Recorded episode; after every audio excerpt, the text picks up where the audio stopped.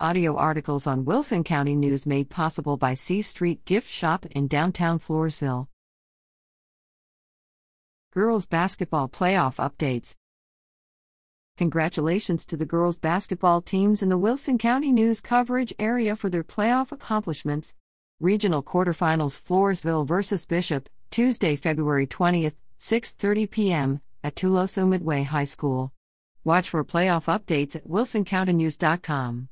Area Floresville defeated Alice 62 to 51. Poth fell to Columbus 51 to 60 Bi-District. East Central fell to Churchill 36 to 62. Falls City fell to Johnson City 35 to 43. Floresville defeated Ingleside 65 to 56. La Vernia fell to Wimberley 43 to 46. Nixon Smiley fell to Hallettsville 25 to 78. Poth defeated Natalia 69 to 42. Stockdale fell to Mason 13 to 47.